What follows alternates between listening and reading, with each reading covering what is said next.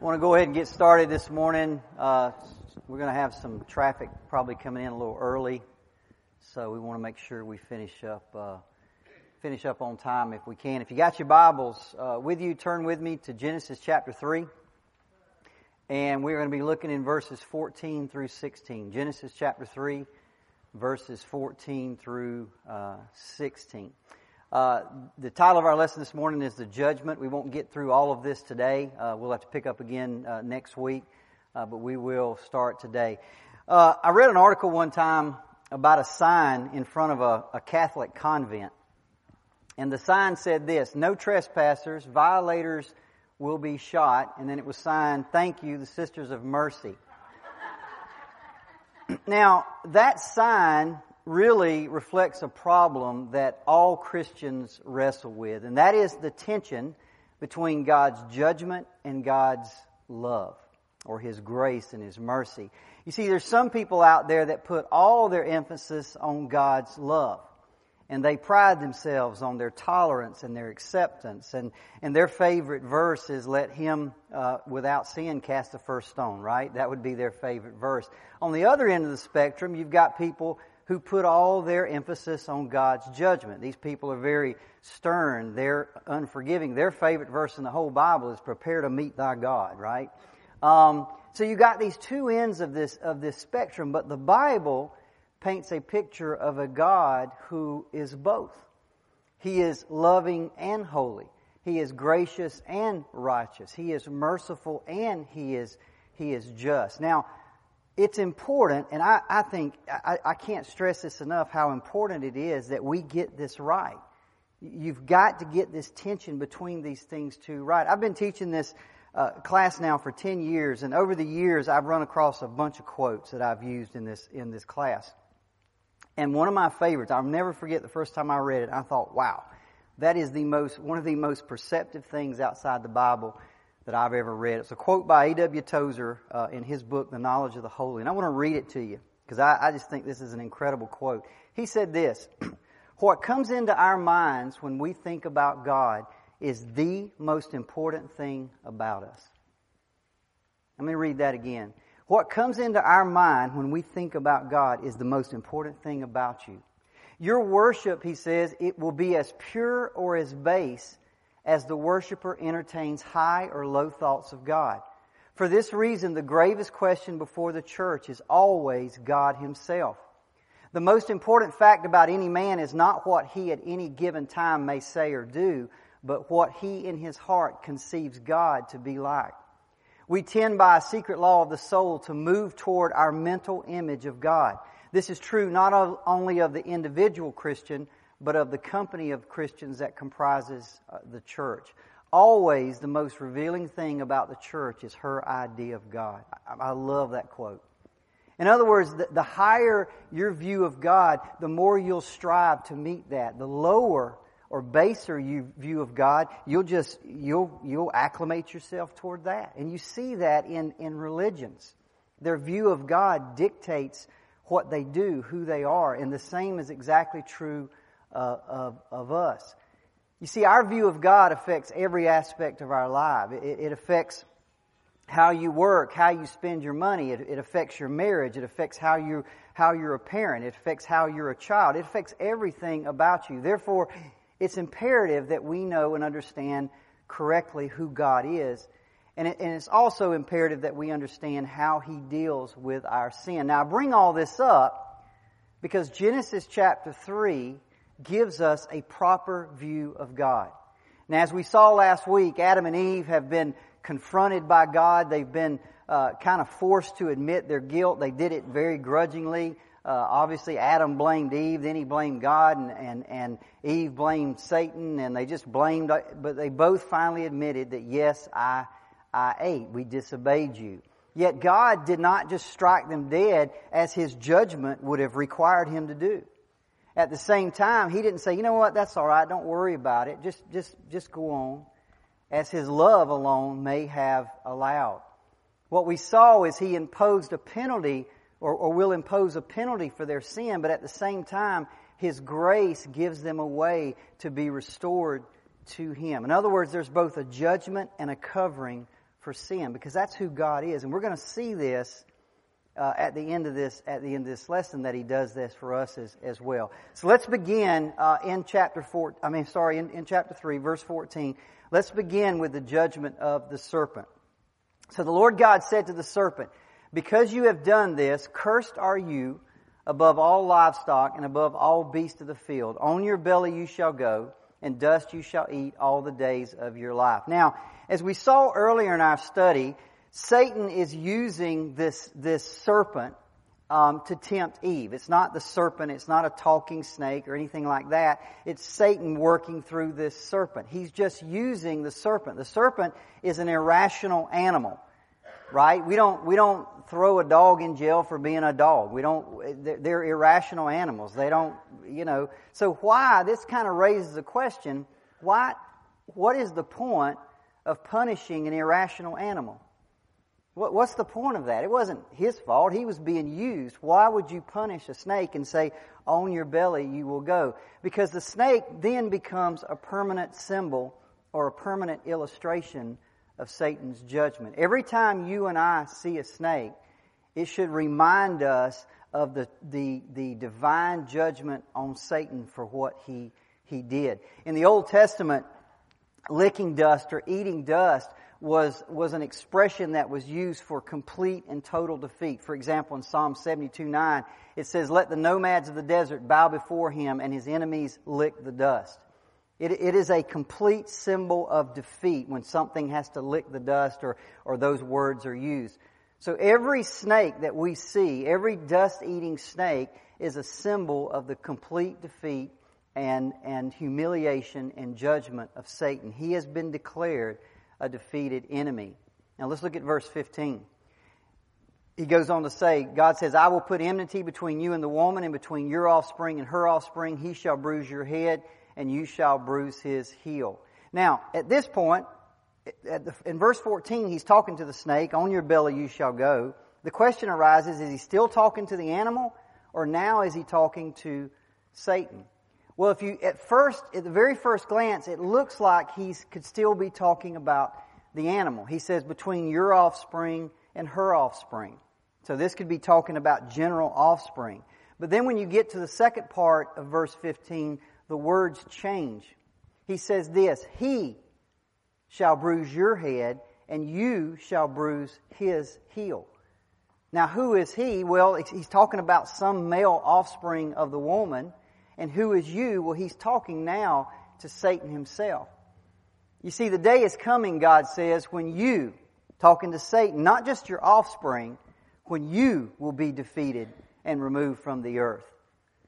See, theologians down throughout the centuries have seen these words as being spoken not to the animal, but to the satanic power behind the animal.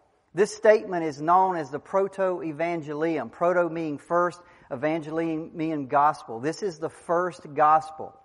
It is a promise that there is a Savior coming. And although this Savior, this Messiah, will suffer, his heel will be bruised. In the end, he will defeat Satan. In other words, he will bruise your, your head. You see, God is by nature a Savior.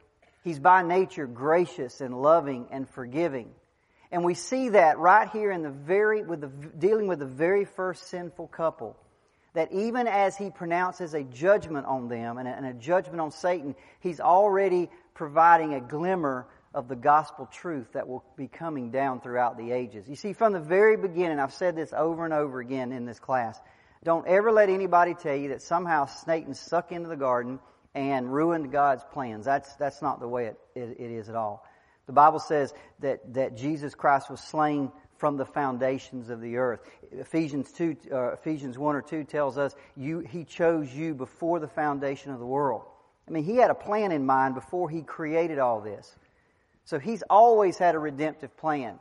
And by the way, this is one of the reasons why the eternal Son of God had to become a man, because the prophecy said it was the offspring of a woman who would defeat Satan.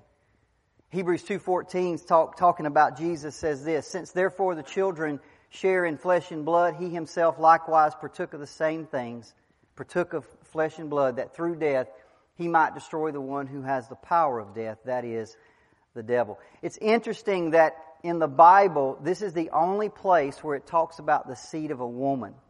Everywhere else in the Bible, descent or genealogy always comes through the man because seed is in the man. The egg is in the woman, but the seed is in the man. But here, it, it's the only place in the Bible it talks about the seed of a, of a woman who will bruise Satan's head. And this, and we know now, of course, this is a prophecy. It's veiled at the time, but it's prophesying of a man who will come, who will be born of a woman, but he's not the seed of a man. And the only man that fits that, of course, is, is Jesus Christ. Now, let's turn to Adam and Eve. It's now time for God to deal with the man and the woman. Now, I want you to notice he will not curse them directly. He cursed Satan. He said, "Cursed are you among all livestock. You will go on your belly." He does not curse the man and the woman directly. Okay, he never uses that word with them, but he does impose penalties for their disobedience. And these penalties are not only imposed on Adam and Eve, but they're imposed on every person that comes after them. By the way, all sin is exactly like that. We never, ever sin in isolation. Even the sin that we commit in secret affects others. This talk that I hear sometime about what goes on behind uh, closed doors between consenting adults is nobody else's business. It doesn't affect anybody else. That is absolute baloney. Sin always creates guilt, even secret sin. And that guilt alienates you from your spouse, it alienates you from your parents, it alienates you from other people, and it alienates you from God. Sin always has effects. And there's some of you know this. Not only does it affect the generation now, but it affects the generation to come. It affects your children and your grandchildren because of the things that you have done. Consequences of sin. God is a forgiving and gracious and loving God, but sin always has consequences, as Adam and Eve will see. Now this morning we're going to look at the woman, and we won't even get all the way through it. Um, there's two judgments that come against her. We'll only see the first one, and we'll get to her, the second one in Adam, next week. Let's look at verse sixteen. Very, very, very interesting uh, scripture, and it And it never ceases to amaze me how we can read Genesis and it is so relevant for today. This has just amazed me since we started this three months ago. Let's read verse sixteen. "To the woman he said, I will surely multiply your pain in childbearing. In pain you shall bring forth children." That's number one. And number two, "Your desire shall be contrary to your husband, and he shall rule over you." Now, the judgment as it is applied to the woman is in two main areas. Number one, her relationship to her children. Number two, her relationship to her husband. And if you look at this really closely, you can see divine wisdom. See, these are the two categories, I believe, that define the life of a woman. Yes, women work. Yes, women can have careers. That's all fine and great. But women are defined in these two relationships, their relationship with their husband and their relationship with their children. And in Titus two fourteen, Paul's writing to Titus, and he says, "You older women, teach the younger women to do these two things. Love your husbands, love your children." See, those are her two things that define her. And it's since it's these two areas that define a woman's life and role in the world, it is to these two areas that God speaks judgment. See, the punishment is designed so that women have a very personal reminder of the sin that, that, that Eve committed that came out of the garden. So this is a woman's life. She is a sinner. She's surrounded by sinful children and, and a sinful husband. I read one commentator said this: she gives birth to little sinners and she's married to a big one. And that about, that just about sums it up, right? Um, a, a woman's life. Now listen. We live in America. We live in two thousand eighteen, and we are very blessed. But I'm going to make some general statements this morning that I want you to, you got to think outside of our culture and our society. Down throughout history, it has been very, very hard to be a woman. Can I get an amen from somebody, right? And in, by the way, in many places and cultures in, around the world today, it has changed very little since ancient times. The plight of a woman in this world has always been very difficult. In general, throughout human history, women have, have pretty much just functioned as the slaves to men. Men have used them for, for sexual fulfillment. They've used them for domestic duties, and they've used them to, to give birth to and, and raise children. So pretty much they've been used for those three things down throughout the, the millennia.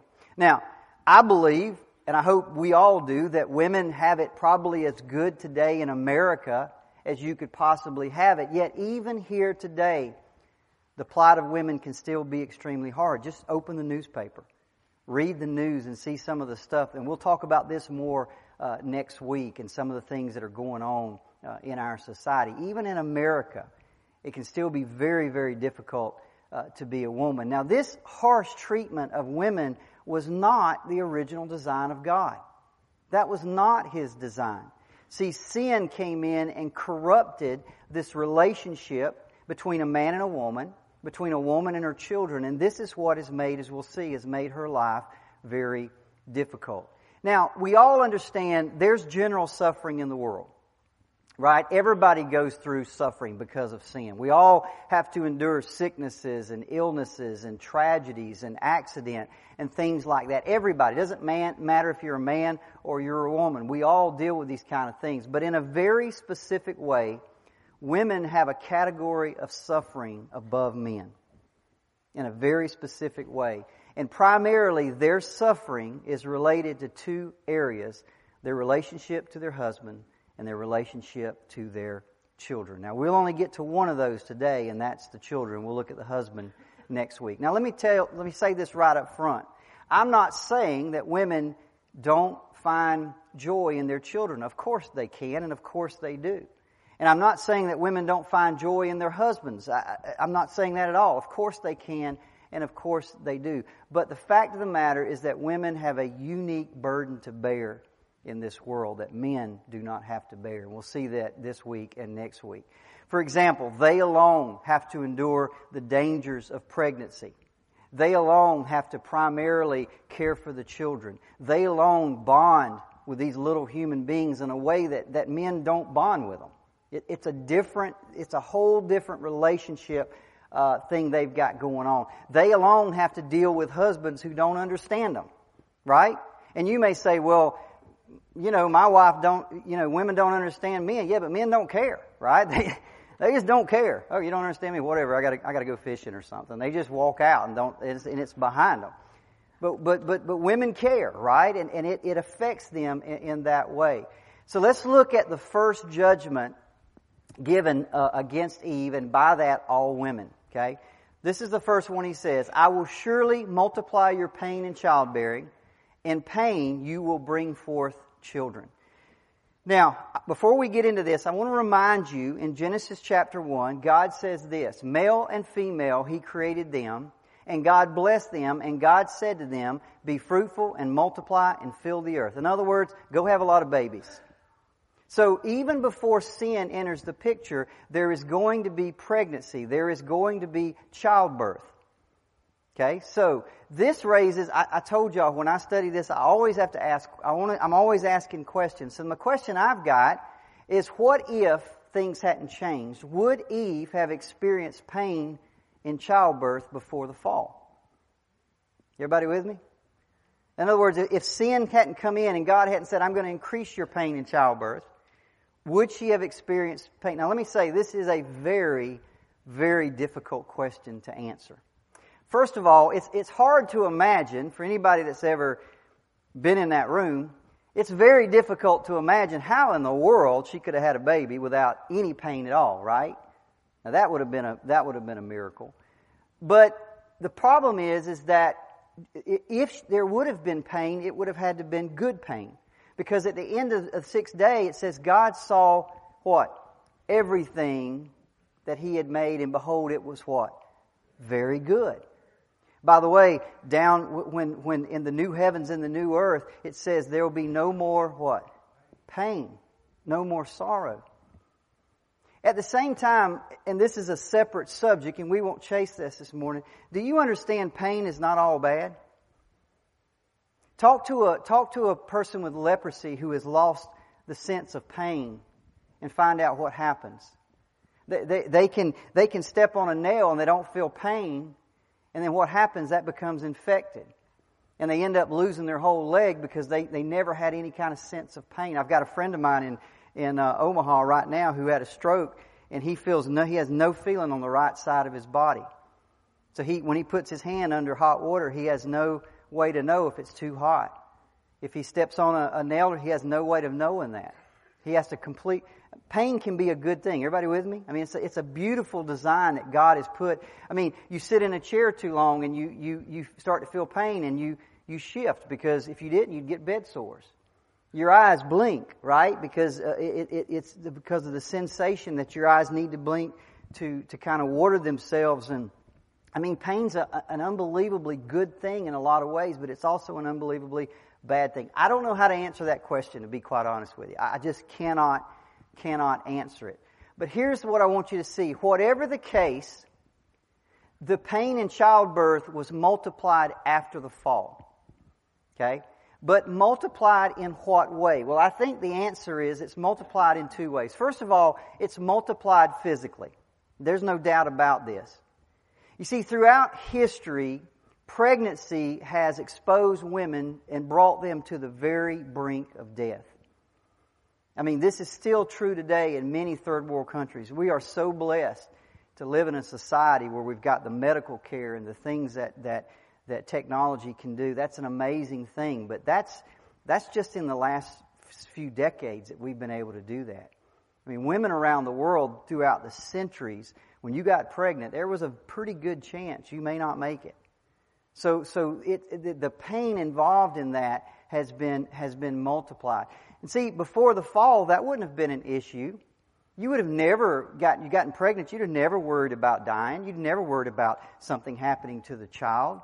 That would have even been part of the equation. It would have been nothing but a joyous occasion.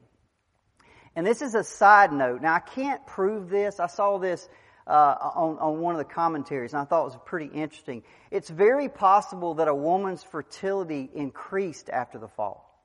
You see, before the fall, there's no death, right? And so every birth is just in, would be just increasing the, the population of the earth. Nobody's dying. So if if a woman could have had a baby every year or two, it would have been very soon at all. They would have the, the earth would have run out of resources. Everybody with me? Because nobody's dying. So it's very possible, but that before the fall, that they would, their fertility, they maybe they only had a baby every thirty years or forty years or fifty years. Who knows, right? But the fact is, after death comes on the scene, a woman's fertility would need to increase to compensate for the people that are that are dying. Does that make sense to everybody?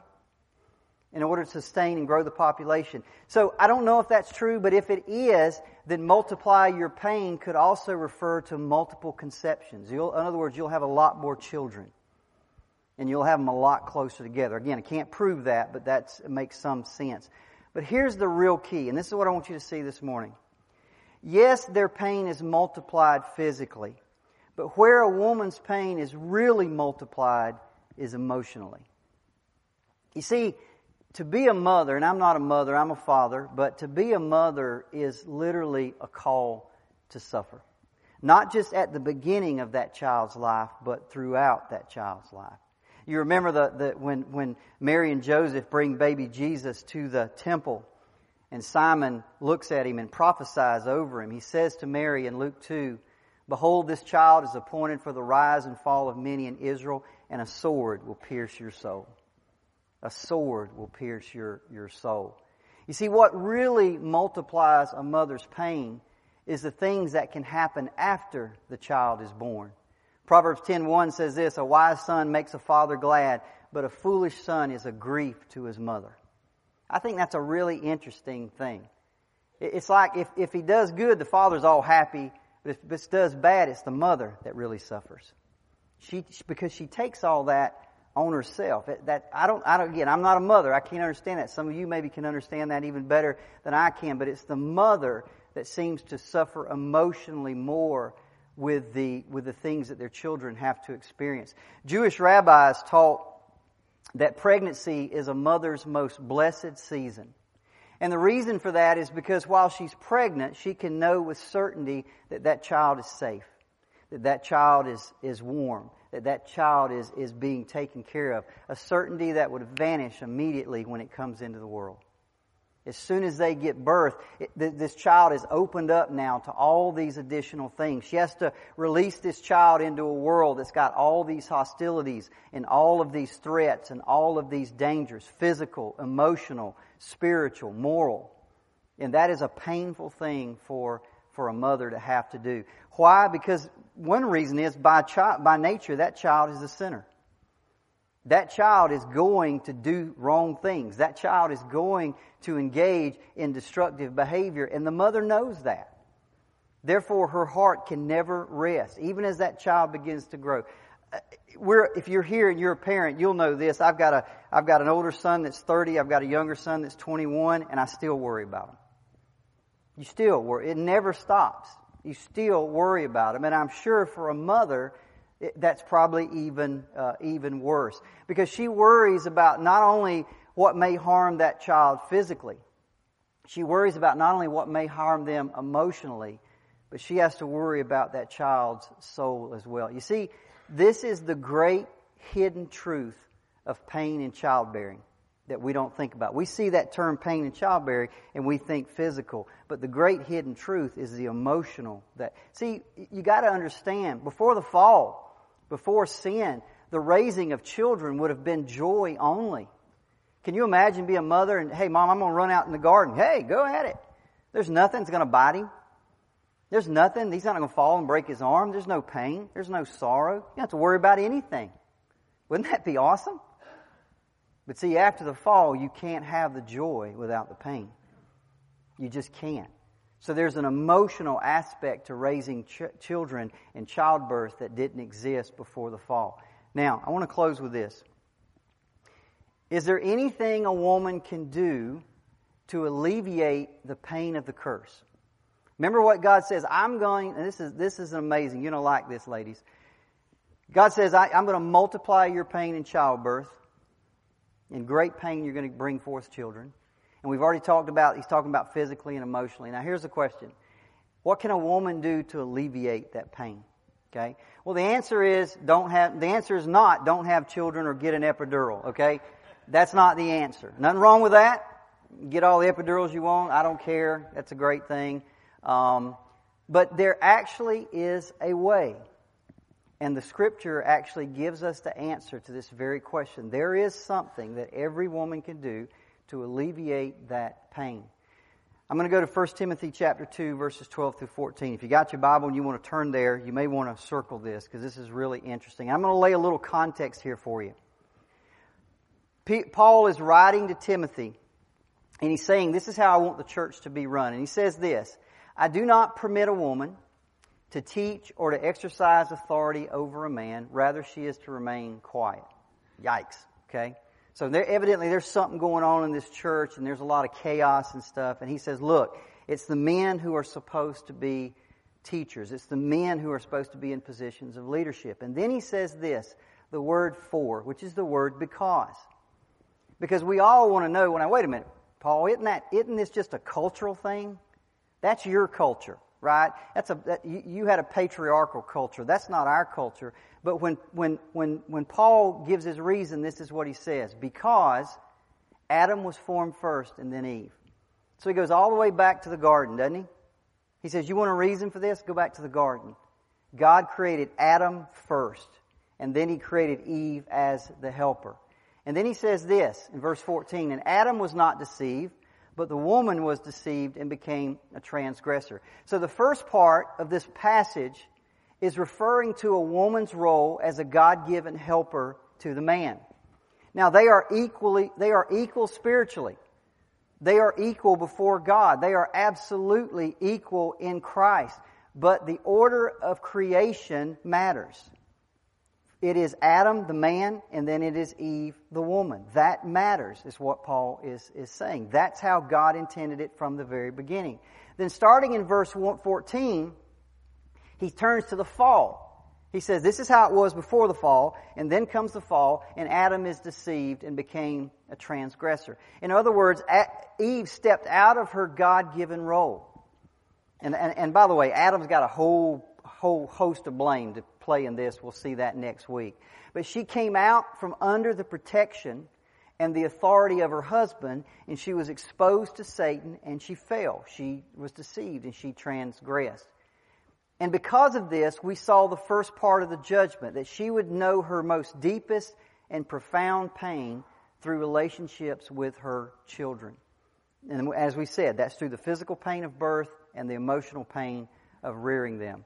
Now look at the very next verse. Yet, yet, Paul says, yet she will be saved through childbearing. Yet she will be saved through childbearing. Now, the same God who has judged her, you're going to have pain in childbearing, now gives a way to mitigate or lessen the effects of that. You will be saved through childbirth. Now, let, let's let me make sure you understand something. This is not talking about the salvation of a soul. Don't go out and teach anybody you can get saved by having babies. That's not the way it works, right? That's not what it's talking about. It's talking about being saved or being delivered from the effects of the curse. Go back and read the context. Before the fall, then Eve is deceived, and because of that, she has these uh, judgments on her.